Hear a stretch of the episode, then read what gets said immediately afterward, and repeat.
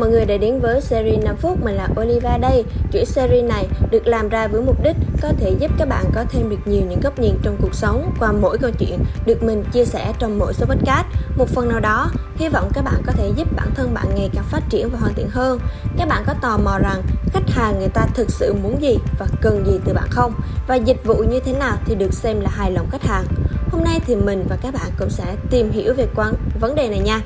Trong kinh doanh dịch vụ detailing, sản phẩm kinh doanh chính là yếu tố để quyết định nên sự thành bại của một workshop detailing. Các bạn có công nhận với mình rằng một workshop detailing chỉ có thể sống khi mặt hàng kinh doanh thuận lợi. Vậy, ví dụ bạn đang kinh doanh sản phẩm detailing thì bạn sẽ chọn cách bán cái bạn có hay bạn sẽ bán cái khách hàng cần. Mình sẽ giải thích rõ hơn về cái bạn có và cái khách hàng cần nó khác nhau như thế nào nha khi bạn bán cái mà bạn có, bạn sẽ có hai hình thức để bán. Thông qua sản phẩm cụ thể, tức là những mặt hàng là vật thể bạn dùng để bán trực tiếp cho khách hàng.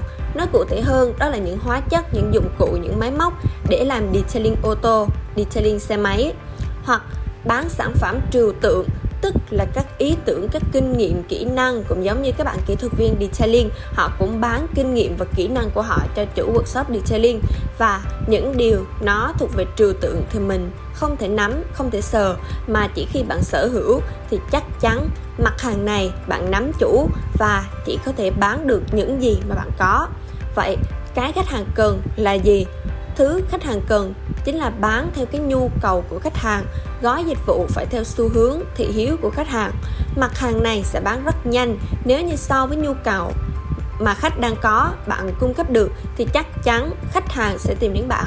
Và điều này sẽ đi đôi với áp lực cạnh tranh thị trường. Khi dịch vụ nào trở nên được yêu thích hay ưa chuộng thì thị trường đó cũng sôi nổi và thu hút rất nhiều người kinh doanh.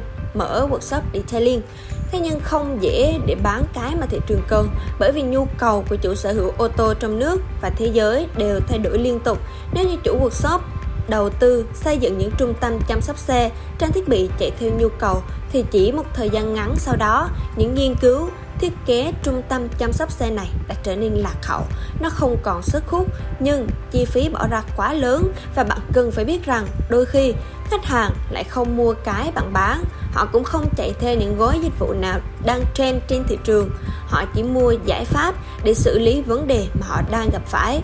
Và nếu bạn tìm ra được, bạn hiểu được vấn đề của họ, thì họ sẽ sẵn sàng chia tiền cho bạn. Một cái mà mình thường thấy nữa, đó chính là một số khách hàng tại thành phố Hồ Chí Minh thường thì họ sẽ không quan tâm lắm đến các gói dịch vụ của bạn trong đó thì nó có cái gì? Ừ, bạn sẽ làm những bước gì? Hay là bạn sẽ sử dụng những loại sản phẩm hóa chất gì?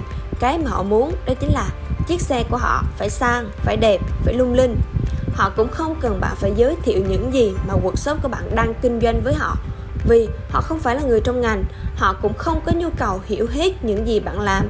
Nhưng họ cần xe của họ được chăm sóc theo quy trình detailing của các thương hiệu có uy tín trên thế giới như Capro cho nên là bạn kinh doanh dịch vụ gì thì cũng nên hiểu được khách hàng muốn gì, họ cần gì để có thể phục vụ họ một cách tốt nhất Chúc các bạn sẽ luôn thành công trong kinh doanh và hãy lắng nghe những số podcast tiếp theo. Mình sẽ chia sẻ những thông tin mới đến các bạn nhé.